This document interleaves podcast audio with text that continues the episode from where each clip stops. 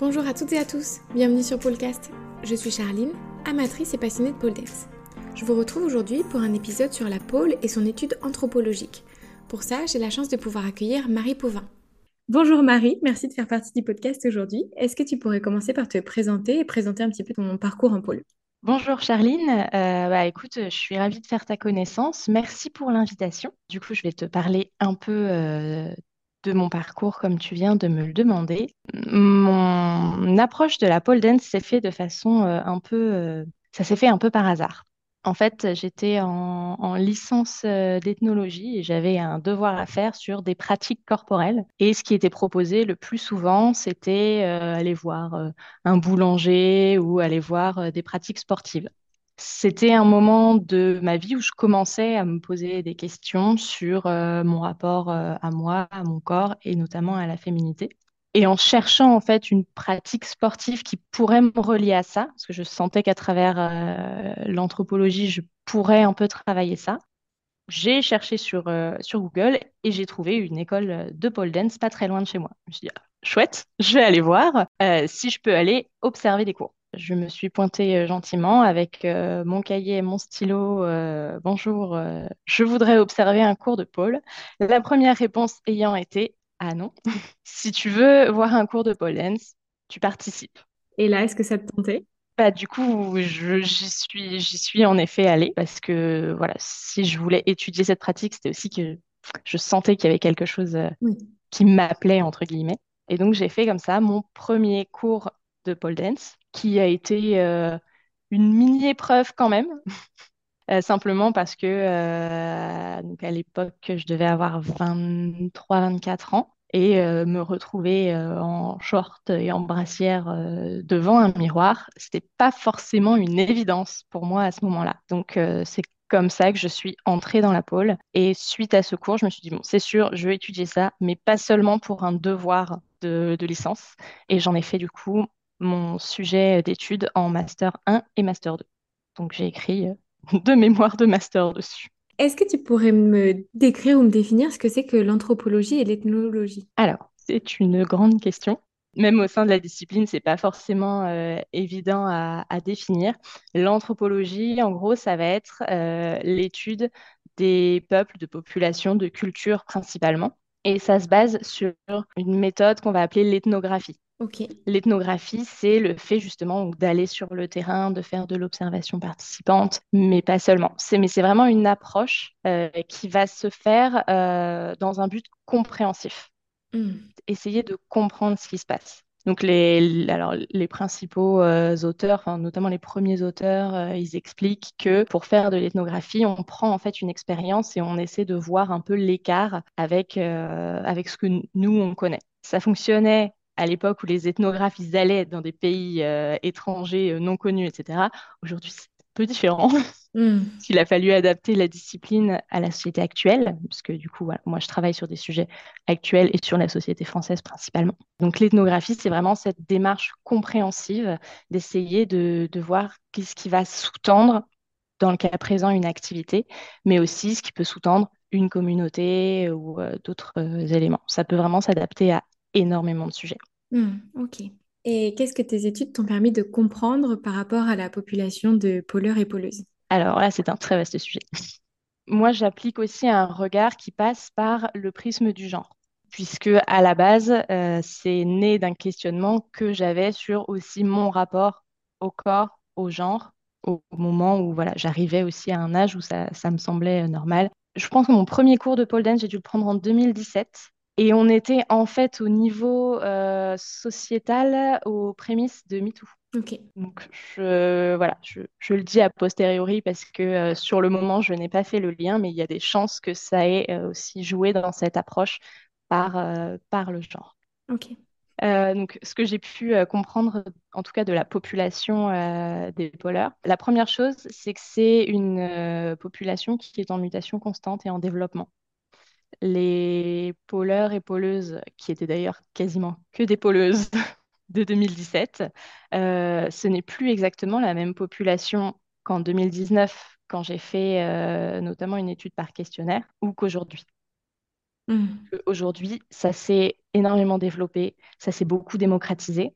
Euh, moi, quand j'ai commencé, dire qu'on faisait de la pole dance, c'était le début où on pouvait commencer à se permettre de le Mm. dire sans trop de problèmes. Sur dans les poleuses que j'ai interrogées, la plupart qui avaient commencé avant, avant ça se disait pas forcément. Ou sinon, il y avait euh, ce qu'on appelle des soft stigmas, donc euh, des formes de stigmatisation qui vont être des regards, des sous-entendus, des choses comme ça, ce qui aujourd'hui devient quasiment inexistant pour plusieurs raisons. La première, c'est que entre-temps, on a eu en effet plusieurs mouvements, euh, MeToo, euh, égalité homme-femme, euh, droit à disposer de son corps, etc., qui font qu'on est dans une société qui est aussi plus apte à accepter les pratiques comme la pole dance. Et il y a aussi le fait que la pole dance s'est développée et elle a trouvé une légitimité. Elle a trouvé une vraie place en tant finalement qu'activité à la fois ludique et sportive. Mm. Ça, ça change complètement le regard qu'ont les gens dessus. C'est vrai que dans un de tes écrits, j'avais vu que tu parlais de sportivisation de la pôle, Mm. du fait que ça se démarquait un peu plus comme une, une activité vraiment pour son aspect sportif et athlétique, plus que pour son aspect euh, visuel et esthétique, euh, peut-être euh, sur les premières années où ça s'est mis en place en France. Oui, euh, parce que euh, donc euh, initialement, euh, voilà, donc la pole dance, elle a plusieurs affiliations, mais c'est vrai qu'elle a un côté qui est quand même très esthétique, Mm. parce que le corps, il va être en apesanteur, il tourne autour de la barre qui tourne sur elle-même, donc ça donne vraiment un, aspect aérien. En rajoutant des figures de souplesse, le corps, il prend une amplitude qui va vraiment venir euh, appuyer une performance qui peut être une performance théâtrale, mais pas seulement, puisque avec, il y a la performance physique. Et c'est euh, en ça que je parle de sportivisation de la pratique, c'est qu'il y a plusieurs éléments qui vont venir se mettre en place au fil des années pour dire que la pole dance, c'est pas seulement euh, une activité euh, ludique, c'est pas seulement une activité artistique. Les poleurs et poleuses se sont rassemblés au sein d'institutions notamment donc euh, l'IPSF et euh, le POSA, c'est au niveau mondial, qui ont permis de mettre en place aussi des choses à l'international qui vont venir structurer la pratique. Donc euh, ça va euh, de euh, code de déontologie un peu pour dire bon bah voilà il faut euh, un matériel adéquat, il faut Mm. veiller à la sécurité des, des personnes, il faut que ça se fasse dans euh, des, des conditions euh, spécifiques, donc souvent des salles où il va y avoir des miroirs, les pôles etc.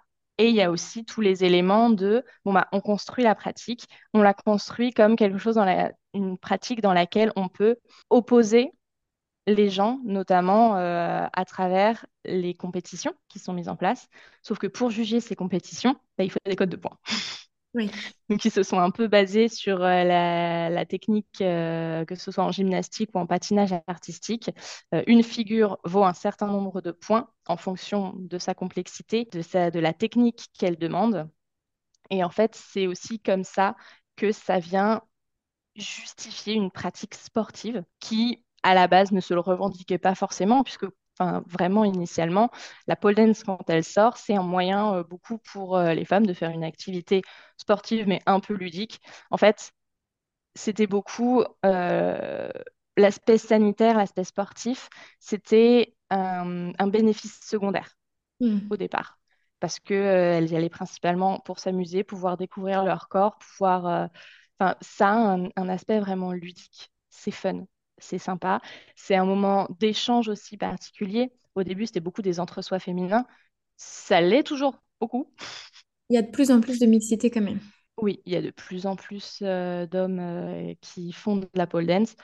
Je sais qu'à Paris, il y en a beaucoup plus que par exemple Mm. dans l'Oise euh, où je, où je prends des cours, parce que j'ai aussi pris des, des cours à Paris, et il y avait en moyenne euh, un ou deux garçons par cours. Mm. Donc c'est en effet, ça se démocratise, et aussi parce que ça devient une pratique qui est autorisée vraiment euh, et, et qui se sportivise. Mm. Et ça permet, il y a aussi ce côté dansé dans la pole dance qui est très important, parce que ce côté dansé, il amène un pouvoir de création et une capacité de créativité. C'est vraiment le fait de communiquer des choses à travers son corps, mais avec euh, des éléments complémentaires ou supplémentaires à la danse, parce que la pole permet de faire des gestes en apesanteur qu'on peut difficilement faire quand on n'a pas de C'est support. sûr.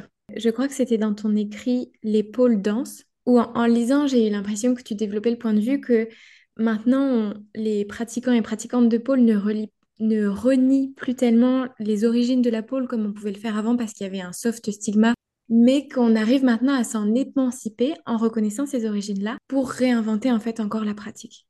Et je trouvais que c'était un point de vue super intéressant. Je sais pas si je l'ai bien compris.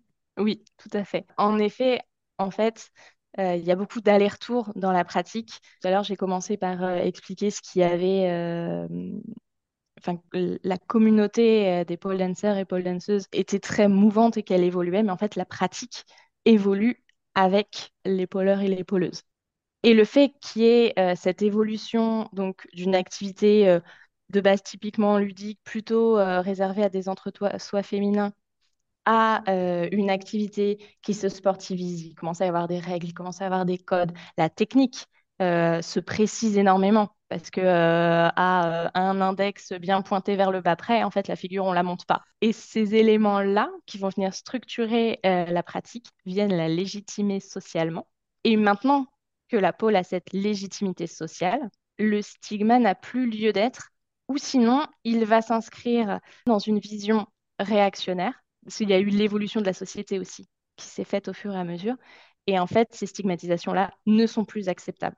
Ce qui fait qu'aujourd'hui, il y a un peu cette permission de dire on n'a plus besoin d'utiliser la carte du sport pour dire que ce qu'on fait, c'est pas mal. Et donc, il y a ce retour un peu vers les origines en disant oui, je peux euh, faire de la pole dance de façon sportive, je peux aussi faire la pole dance de façon extrêmement euh, sexy, voire lascive. Et pourtant, euh, ça ne remet pas en cause ma valeur personnelle. Ça, c'est très important.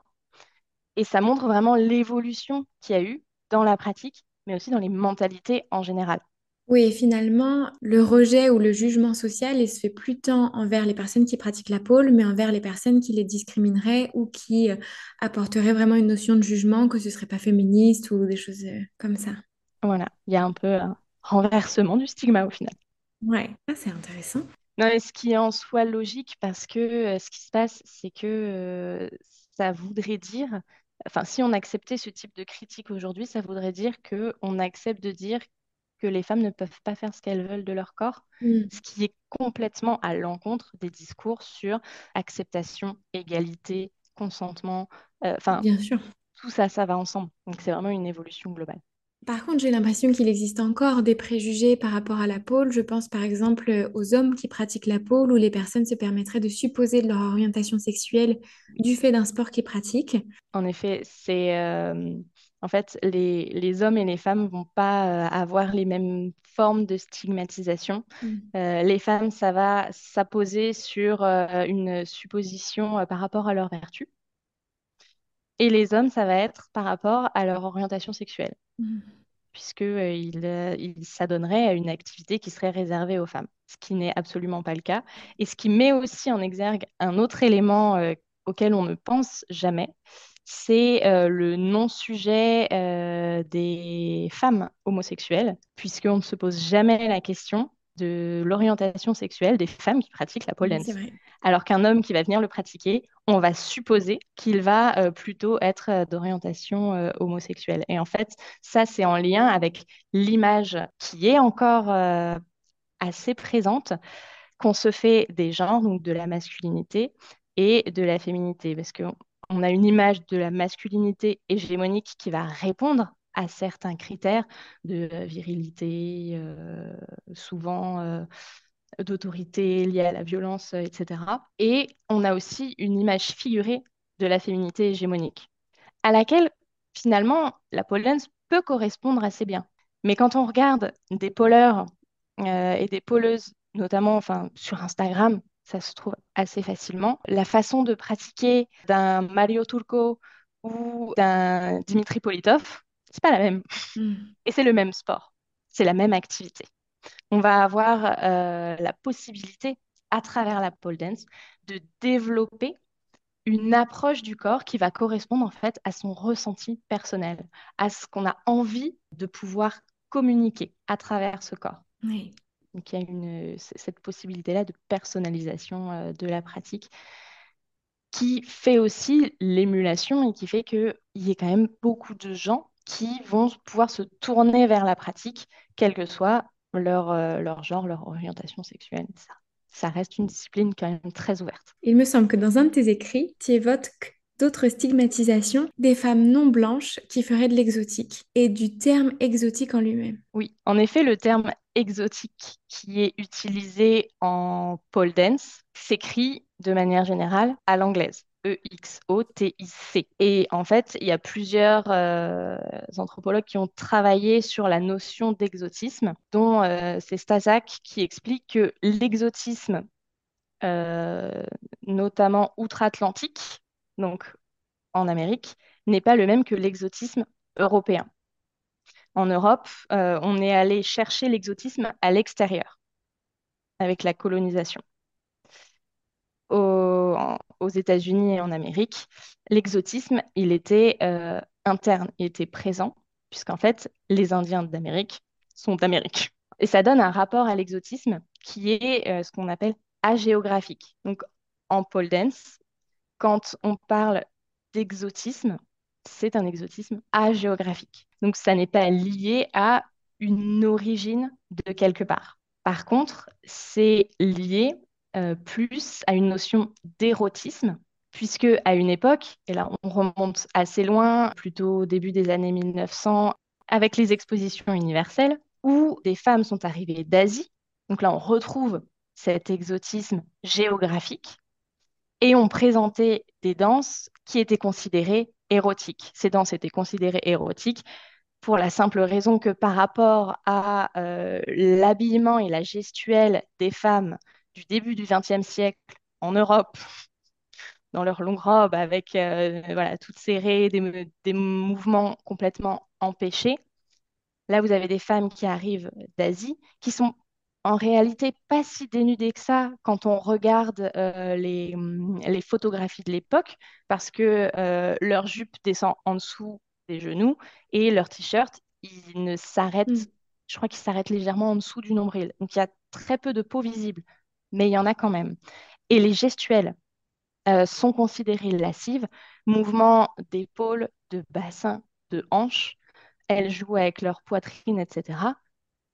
Et ça, à l'époque, c'est extrêmement érotique dans une Europe où, enfin voilà, après les modes européennes été aussi assez présente euh, en Amérique, dans une Europe où on n'a pas l'habitude de ça.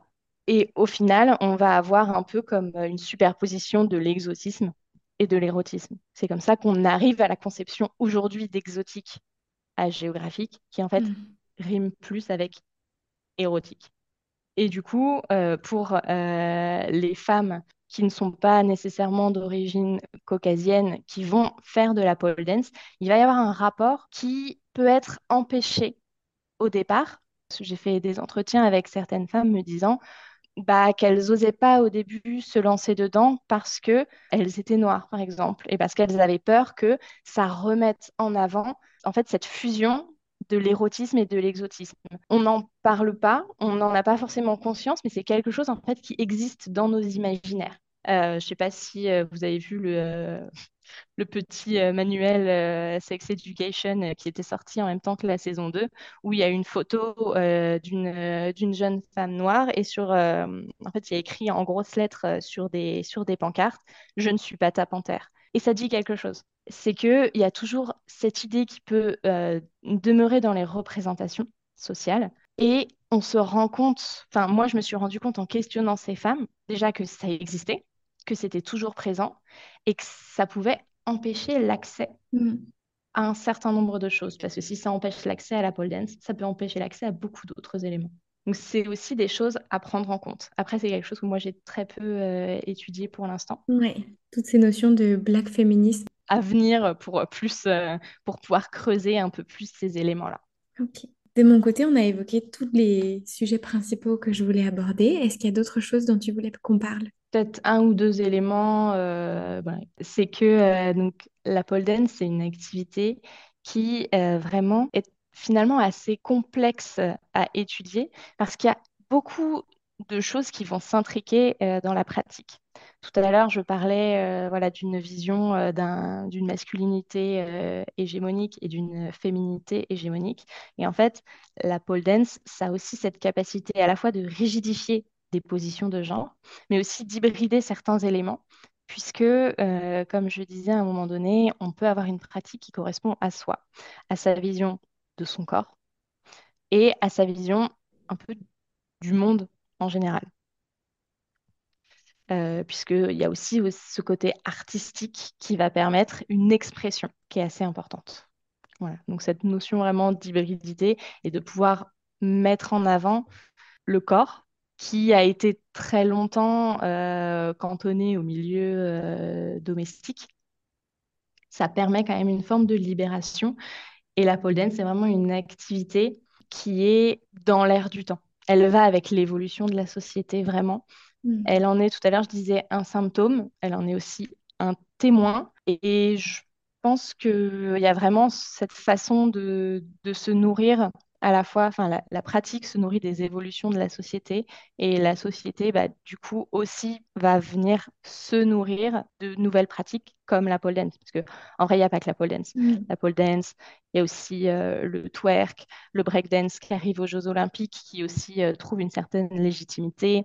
Donc, on va avoir comme ça des nouveaux sports, enfin des activités qui vont se développer et qui vont permettre aussi d'utiliser le corps différemment parce qu'on a beaucoup parlé du genre, mais la question du corps est très importante aussi en pole dance, parce que c'est une activité euh, physique.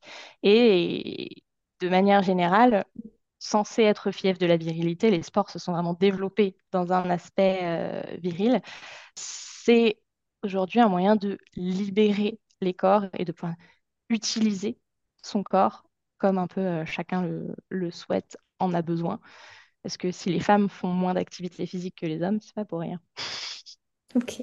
Est-ce qu'il y a autre chose que tu voulais aborder? S'il y a peut-être un, élément qui sera qui, peut être intéressant euh, de, de, de préciser dans le podcast, c'est que moi, je, tiens à, préciser que ce que je dis dans le podcast, c'est issu de l'étude que j'ai faite, qui est une étude qui reste quand même euh, assez localisée, euh, donc région parisienne, nord de la France, et aussi à un moment donné. C'est un peu une photographie de la pratique entre, on va dire, 2017 et 2020, et qu'il y a eu aussi beaucoup d'évolutions entre-temps. Voilà, ça, reste dans son contexte, euh, même si ça a été beaucoup comparé euh, aux études qui ont été faites euh, dans les milieux anglophones, États-Unis, Australie. C'est quelque chose qui a déjà été beaucoup étudié, mais pas en France. Donc moi, le travail que j'ai fait, c'était quand même quelque chose d'assez exploratoire parce que voilà, il n'y pas de données là-dessus en France. On en a beaucoup sur les pays anglo-saxons, mais en fait, au final, eh ben, les cultures sont pas les mêmes. Oui. ouais. Bah écoute Marie, je te remercie vraiment pour tous ces éléments de réflexion. J'ai trouvé l'échange très intéressant. Voilà, c'est tout pour l'épisode d'aujourd'hui. Si vous avez une question, une remarque ou que vous souhaitez participer à un prochain épisode, vous pouvez me contacter via Facebook, Instagram ou par mail. Toutes les informations nécessaires sont dans la description de l'épisode. Belle journée à vous